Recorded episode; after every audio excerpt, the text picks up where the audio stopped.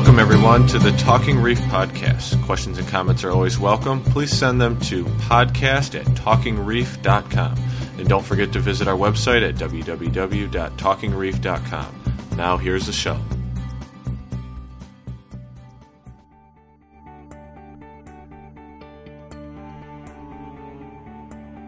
Welcome to the Talking Reef Podcast, the weekly talk show that brings you topics and discussions on marine and reef aquariums. I'm your host, Rob Weatherly. Got a good show for you this time around. Uh, I got a couple different things we're going to do on this show. We're going to start off with some information about MACNA 19, which was just concluded this past weekend at the time of this recording. And we're also going to take a couple minutes and answer a few questions that have come in over the voicemail line over the past few weeks. Uh, not a lot, just two. Uh, and then another question that I'm going to pull together just out of uh, some recent things I've seen out of the forums. So, that being said, let's move right into our first topic, which is on MACNA 19.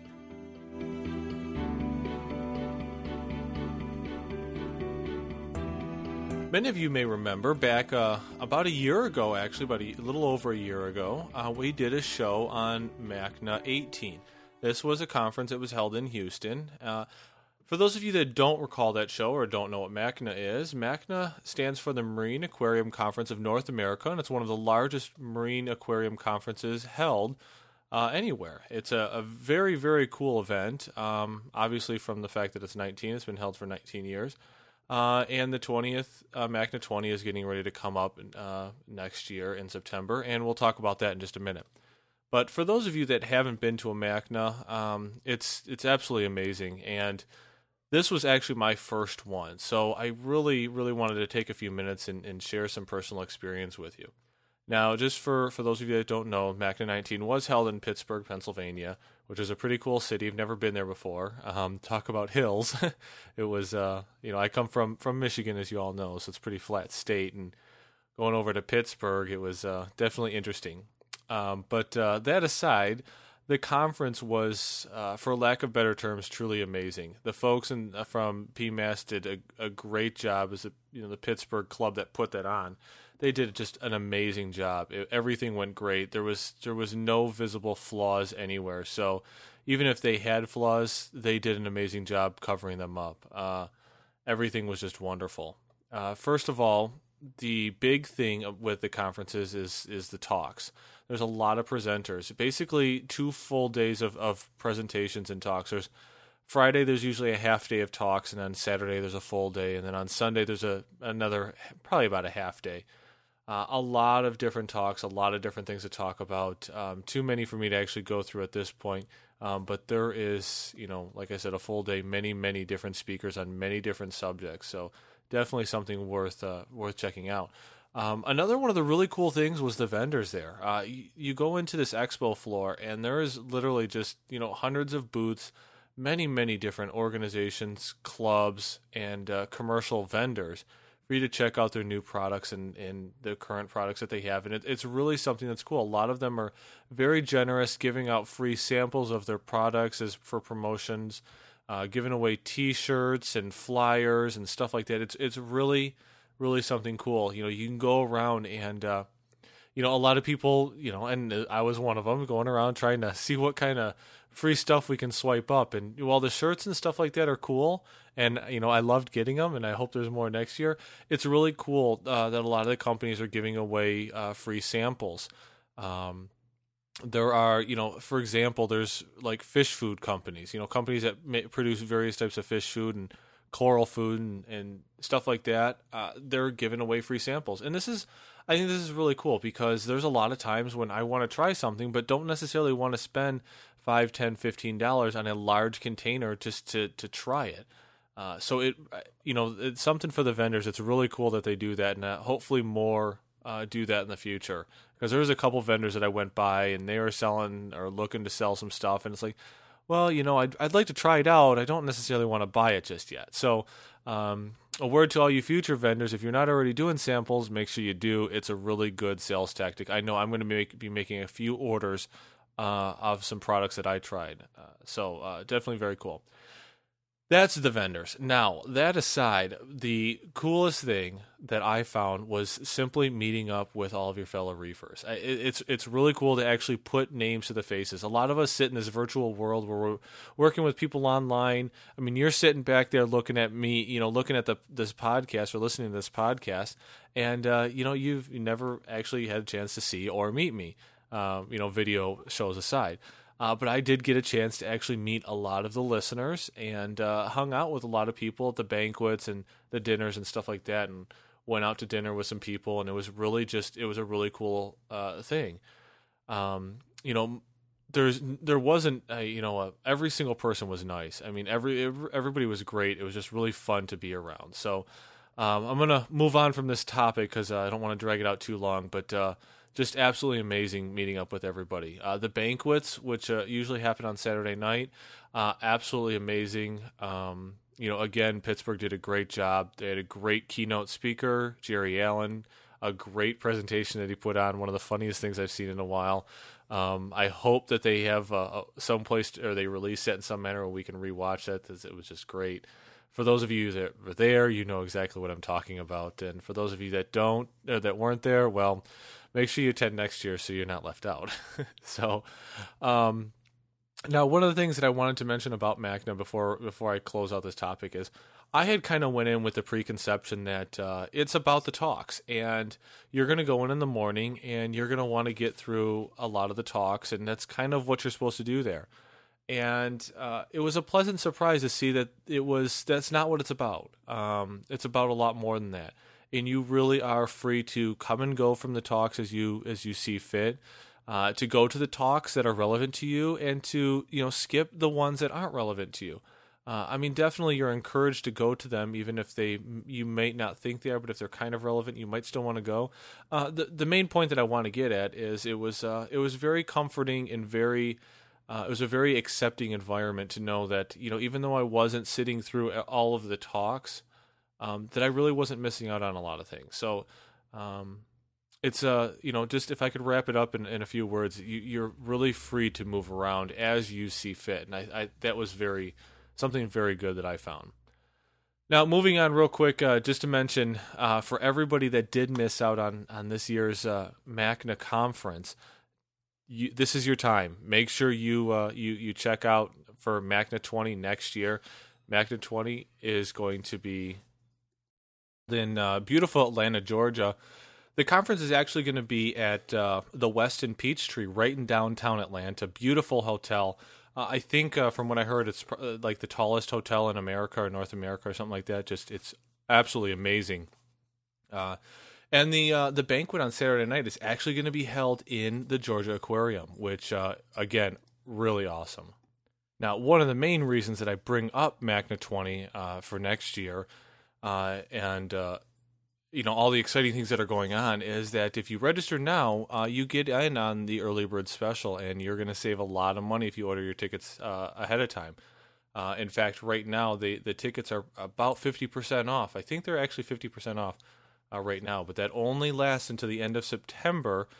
So make sure that you, as soon as you hear this, if you're interested, make your make your plans and, and get ready to start preparing for it, uh, it, preparing for travel and whatever, and and head over to the MACNA website, which for this this conference it's M A C N A X X for MACNA XX MACNA twenty, uh, M A C N A X X dot com. So head over, check it out, get through your pre registration, uh, and get ready for next year.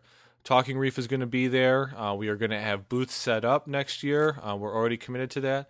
Um, and uh, a lot of other really cool stuff that we're going to be doing there that I can't talk about just yet. But uh, we are going to be setting up some partnerships with other groups, and it's going to be a really cool show.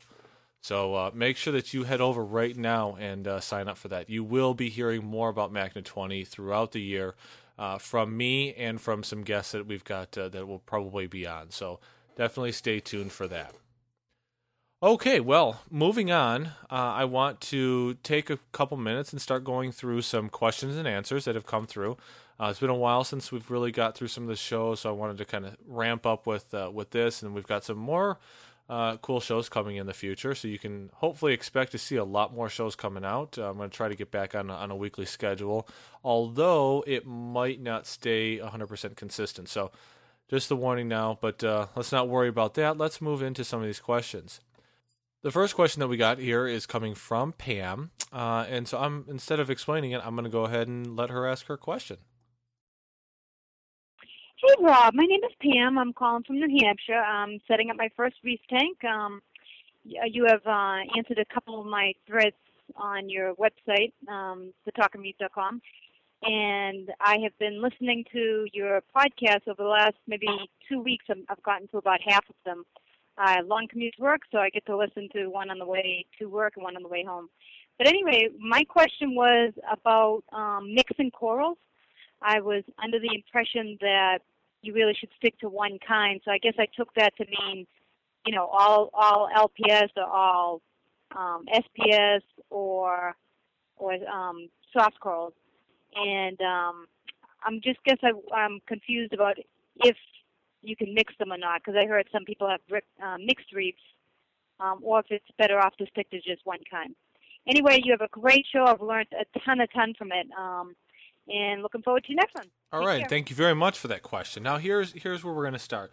The first thing I'm going to do is reference you to podcast episode 25, which is an introduction to stony coral.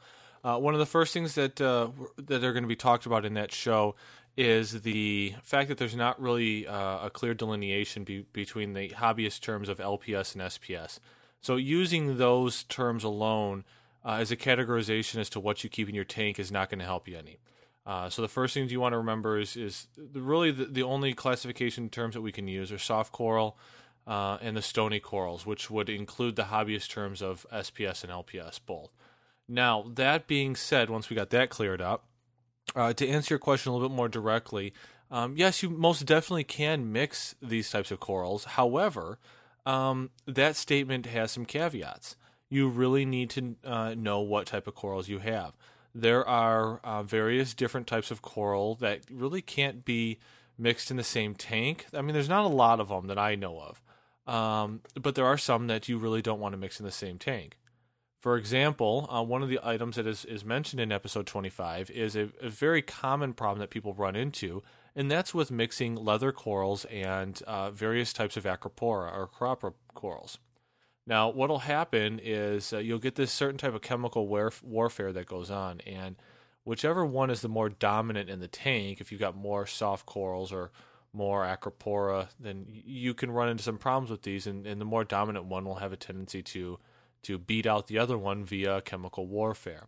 Now, this isn't something that always happen, and usually has a tendency to happen when they're in close proximity to each other, or when they are in a quote unquote, uh, you know, downstream from one you know from one or the other, uh, allowing those those chemicals to actually you know go directly from one to the other. Now that being said, uh, many people do keep these corals in the same tank. In fact, I do. Uh, not a lot. I do have some small toadstool leathers in my tank, but they are usually kept in the bottom, and they're not what you would consider as downstream or upstream from you know, however you want to put it. Uh, they're not really interfering with other corals in any other way. So, the only other thing that you want to keep in mind, like I mentioned, is proximity from one to the other. There's also problems with other types of soft corals like button polyps or zoanthids that, um, if if they grow out of control or come in proximity or physical range of a, of a various types of corals, whether they're stony coral or other soft coral, they can inflict serious damage on them. So, really, what you want to look at here is the type of coral or the actual the actual type of coral, the specimen that you're you're dealing with, and not so much the generic classification. To say that soft coral and stony coral can't go in a tank together isn't an accurate isn't accurate in any sense of the term or uh, any sense of the phrase. It's just you can't do it like that. Um, you really need to look at what type of coral you're dealing with, and then uh, you can take that and compare it to what else you have, and that will help bring you to the determination of whether you can keep them, and if you can, where and how you need to place them into the tank. Um, I'm sorry if I overcomplicated it. It's really not that complicated. The simple answer is yes, you can absolutely mix stuff. So you just got to do it the right way. And uh, if you have more specific questions, especially after listening to episode 25, uh, feel free to post at talkingreef.com or uh, you can send me another question and uh, I'll do my best to answer it. All right. Well, let's move on to our next question that we got. Hey, Rob. Uh, this is Joe from Florida. I was calling. Um, first off, wanted to say absolutely love the podcast. It's been a, a great help in my endeavor into the reef hobby. Um, I've turned two very good friends of mine that are also in the hobby, all of us of which are at different levels and doing different types of tanks from what we've been typically used to in the past. And we've gotten all kinds of great details from you and the podcast and all of the members that uh, help you out. Um, I got two questions. The question, uh, which is fairly simple, is I had heard on a previous podcast you had mentioned about re- receiving some live rock, um, and you were a little suspicious of it and didn't want to take the chance of, you know, getting anything in the tank. So you talked about, I believe you did specifically talk about bleaching, although I'm not 100% positive on that one. I know you definitely talked about baking it. Um, so to try to make a, sh- a long story short, I am starting up a 24 gallon uh, aquapod nano reef tank, and in in trying to cut costs, acquiring I'm acquiring rock from some different places, and one of the places that I have acquired some rock from was an ironic situation that occurred we had a person that lived in a very close city to us uh, post in one of the online forums about having some stuff for sale. And after further inquiring about that, um, we actually ended up at a person's house who had been what seemed to be a pretty big person in the aquaculturing of frags market. Um, later, we found out after seeing photos and signed books by Steve Tyree and uh, Walt Smith and Julian Sprung and just et cetera, et cetera. This guy was pretty big. He got hit by Hurricane Charley down in Florida and lost everything, and pretty much that sent him out of the hobby and the business that he had started. So I bought a bunch of base rock from this gentleman, and the base rock was been had been sitting for several years outside in the weather. Um, the base rock is really, really nice looking stuff. Most of everything I can tell that he ordered from with info he gave me came directly from Walt Smith. Um, a lot of great pieces, sizes, shapes, caves, holes, etc. Um, and needless to say, I bought quite a bit of this to start uh, the tank with. Um, so before, of course, I do anything with it, I'm in the process of doing some prep on it. Um, that started with the good old Rubbermaid tank and saltwater mixture with a MaxiJet 1200 in it, a heater, and uh, just to try to start circling it with some salt water. Um, some of the pieces of rock had what looked like, from being out in the elements, almost like a black to green colored mold um, that just came from being in the elements. I was very concerned about this, and after the two weeks of being in the salt water, I really didn't see any change. It did soften up a little bit, and I was able to partially scrub some of it off, but a lot of it just didn't seem like it wanted to move. So I made the decision to use that if I was going to use any of that type of rock, that I was going to have to do something to try to prevent anything bad from entering the tank. So I started by bleaching the rock. Uh, it was really a short bleach process. It didn't take very long for this stuff to come off, and the rock underneath was just absolutely gorgeous. Um, I proceeded also to bake it based on you know some of the information I'd heard you talk about, and I have the benefit of working at a bakery, so I have access to this great equipment to do all this with. Now that I'm finished with that, my question is this: If I was to take rock that I was not comfortable putting in my tank as it was, and I decided to bleach the rock and then bake the rock off. What is the following procedure that I need to do to ensure that the rock is ready? So that's the question. If you could help me out and uh, the rest of the Talking Reef crew, I, would really appreciate it. Um, and everything else, you know, has been going great based on all the information I've received from everybody here.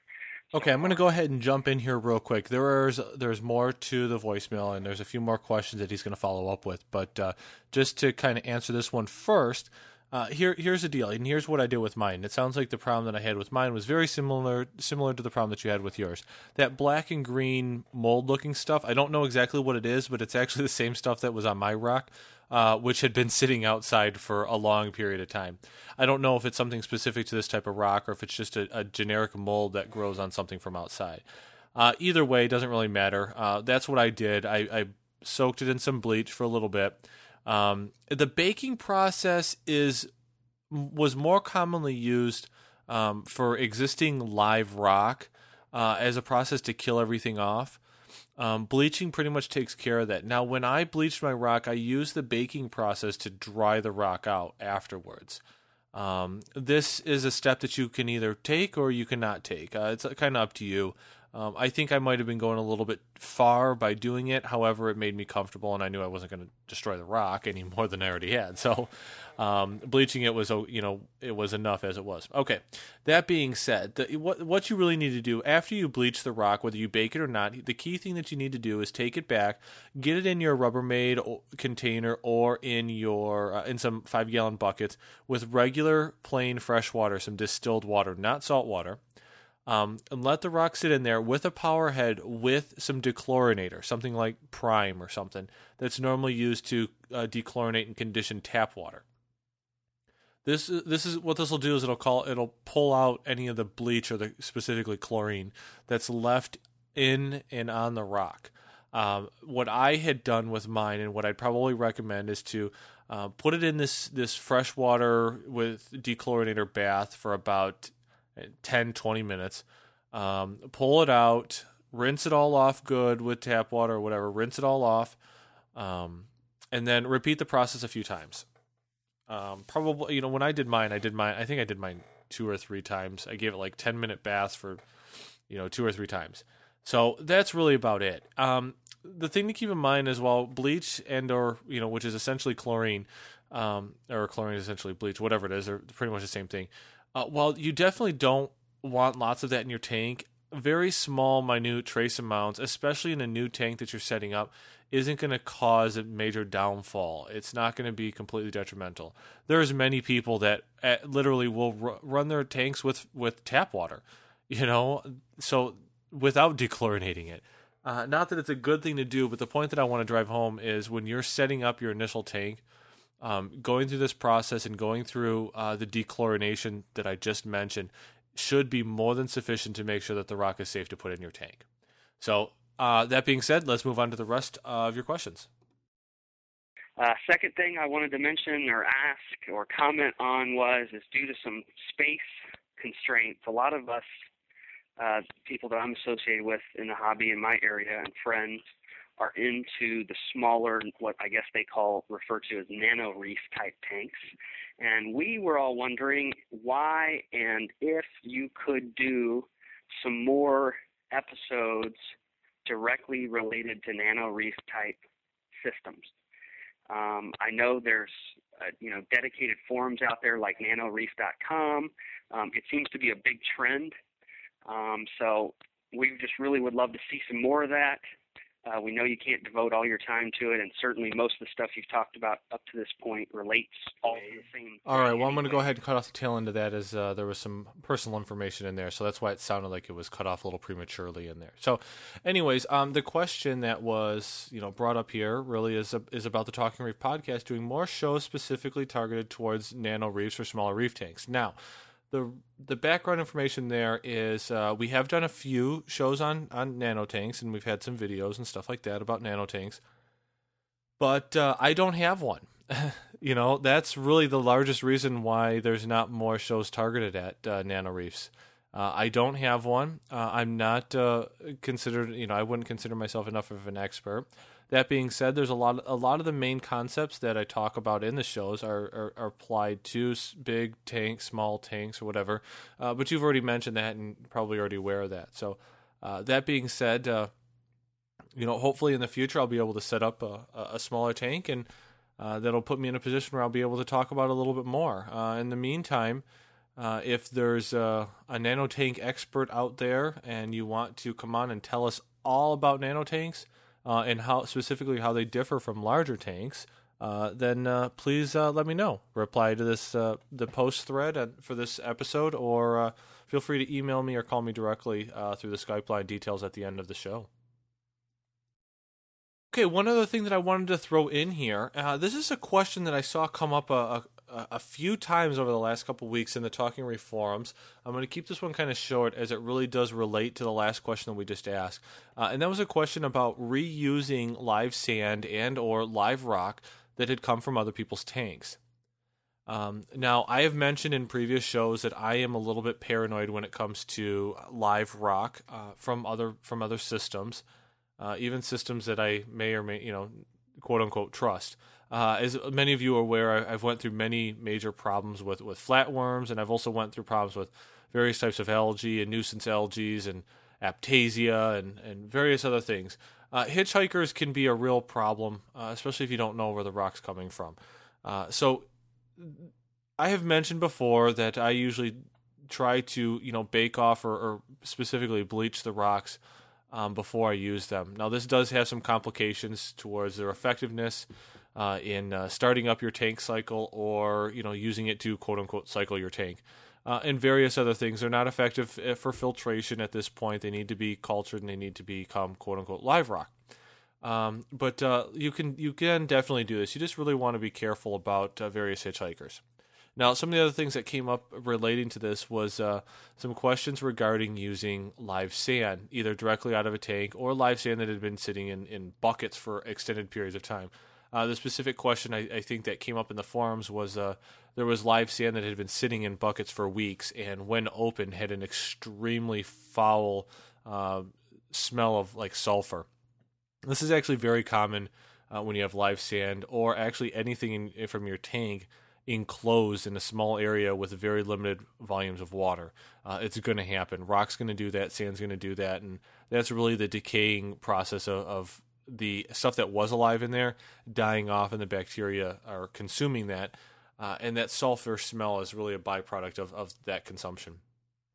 So, uh, this is also, you know, one of the reasons why we want to make sure that we stir our deep sand beds because that same decaying process leaves that same type of sulfur within our sand beds and uh, extreme levels of that sulfur, uh, as you can imagine, are not very good. So, anyways, back to the topic at hand. Uh, when dealing with live sand in this manner, uh, really all you need to do is give it a good rinse, and, and you're going to be okay. Um, if you really don't trust it, you know, don't use it. I mean, it's it's really that simple. Uh, but in most cases, you're going to be fine. A good rinse uh, with some with some water, uh, really anything, tap water, distilled water, whatever you have. Uh, rinse it off real good. If you're really that concerned about it, you can dry it dry it out. Uh, depending on where you live and the type of yard you have, you can even take a tarp and lay it out over a tarp and let it sit in the sun for a while um, to dry it out. there's a lot of things that you can do. Uh, I know that the the agron- aragonite sand can be rather hard to come by nowadays uh, uh, without paying a fortune for it. So if you happen to come across, um, you know, 10, 20, 50, 100 pounds of the sand, and you may not necessarily trust it, it's not something you really want to throw away and just rebuy. So um, that being said, you know, you you can reuse it. And if you're in a situation like this, just make sure you take a little bit of time to prepare it, like uh, you know, as mentioned. All right. Well, that's pretty much going to wrap up the, the show for this week. I got a couple community update things that I wanted to uh, to mention before we get out of here. So hopefully you'll stick around for those. The first thing is, uh, as hopefully most of you have known, uh, because hopefully most of you frequent the talkingreef.com website. Uh, we have redesigned the website. We've given it a new look and feel. There's a lot of quirks and bugs and problems and nuances with the old website. Well, not the old website, but with the website that existed. Um, various problems with you know the way that you post and changing fonts and styles and stuff like that. Uh, we're also having problems with people actually posting it, it all uh, to the forums. Uh, those have all been resolved with the, the redesign of the site. Uh, so there should be no more issues related to anything like that. There was something that, uh, just so everybody knows, that the, there was a, a very um, popular feature on the site called a pager. The, it was a uh, like a kind of like an instant messaging type feature. That feature has been removed. Um, first of all, uh, from a technical aspect, it was not a very good product to be running in there. However, it was really the only one that I could find of its of its kind, so I, I was kind of stuck with it. Um, but the main reason it was removed, other than the fact that it wasn't a very clean product, was the fact that there was some major security vulnerabilities found with that software. Uh, so for the protection of the Talking Reef site and all of its members, um, that product is no longer available uh, on our site. So I am working to find some type of instant messaging or um, private chat client that we can get in there, and I've got a couple things. However, uh, it's going to be a little bit before I can get the the time dedicated to getting those integrated with our site. The uh, last thing that I really wanted to mention for everybody uh, is that the, the the show should be coming back out on a regular basis. I do have specifically one video lined up um, with a couple other, you know, that's in the near future, a couple other in the distant future that I'm I'm planning, uh, and I've got about five or six audio based podcasts that are already. Um, lined up, topics are down, and uh, I'm just gonna have to go through and get some recording done. So, uh, we definitely have um, many more weeks of, of, good content coming your way. Uh, got a couple interviews that we're going to be working on also uh, in the future. So make sure you stay subscribed to the feed, the podcast feed, and you keep checking the website. Um, I thank you for holding out through the the hi- hiatus of this last summer. Uh, the you know last three months, uh, we didn't put out much for for podcast standpoint, but uh, we should be able to get things picked back up and uh, move on from there. So that's going to wrap up the show for this week. Uh, hopefully, we'll talk to you all next week with a follow up show. Uh, and if uh, you any of you want to call in and leave any questions, comments, or introductions, uh, make sure you call into the voicemail line. The phone number is area code 586 486 3357, or you can call using Skype. Screen name is Talking Reef. That's going to wrap it up for this week. I will talk to you all next time.